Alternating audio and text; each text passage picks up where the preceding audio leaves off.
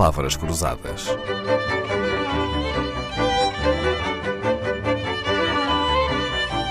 Porque quase tudo é uma questão de semântica.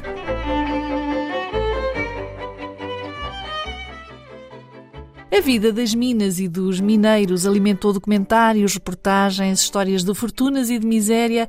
Quantas vezes já ficámos presos à televisão desejando um final feliz para operações de salvamento de mineiros?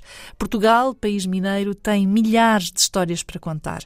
Algumas estão relatadas na literatura, como em As Minas de São Francisco, de Fernando Namora, que nos transporta para as minas do Wolfrâmio da Beira Baixa. A pobreza, a luta pela sobrevivência, o sonho de ganhar o pão com o wolfrâmio e, por fim, o facho da mina, o silêncio, o abandono e o regresso do som dos pardais.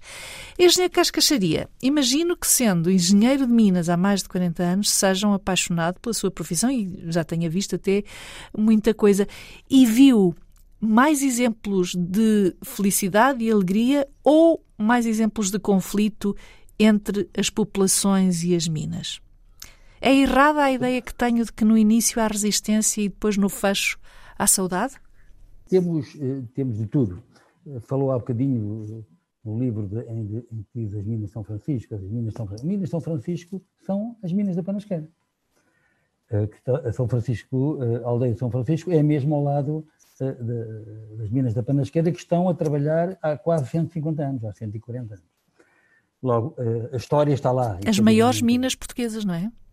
As mais antigas. E as mais antigas. As maiores e que são, foram um elemento dinamizador e de criação de emprego e da economia na região ao longo de mais de um século. É preciso ter isso presente, que as minas da Panasqueira foram muito importantes e continuam ainda a ser importantes, mas foram muito mais importantes noutra época, eh, relativamente a este setor.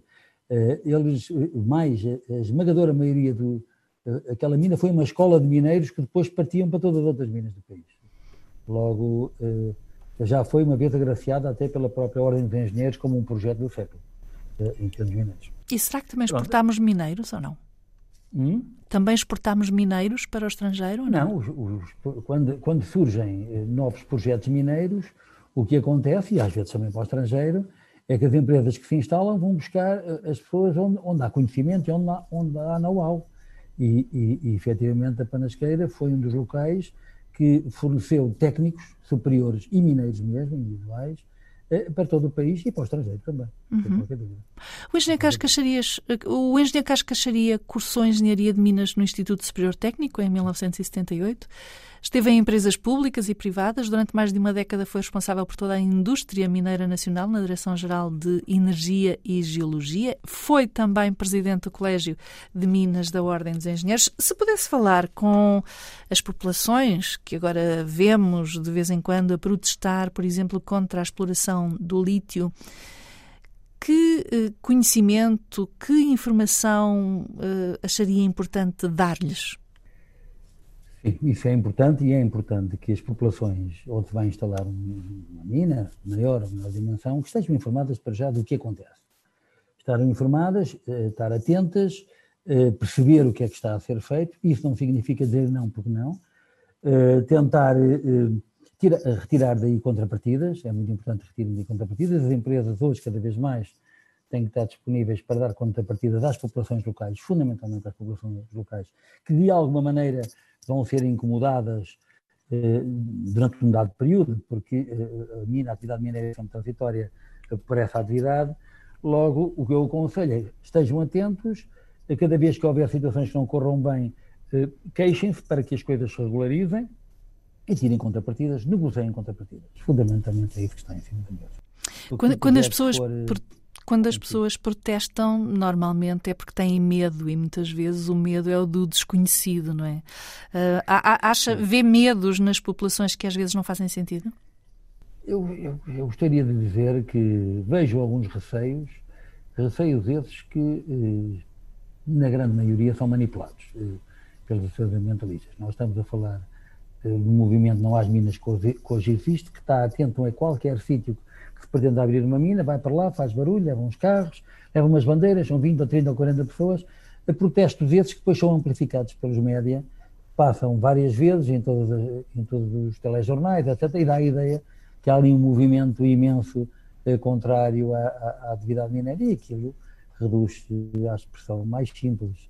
Agora, é importante que esses movimentos existam, eu não tenho nada contra eles, mas que tenham uma abordagem didática, eh, que tenham técnicos especializados que olhem para os projetos, surgiram recomendações e cuidados de ter.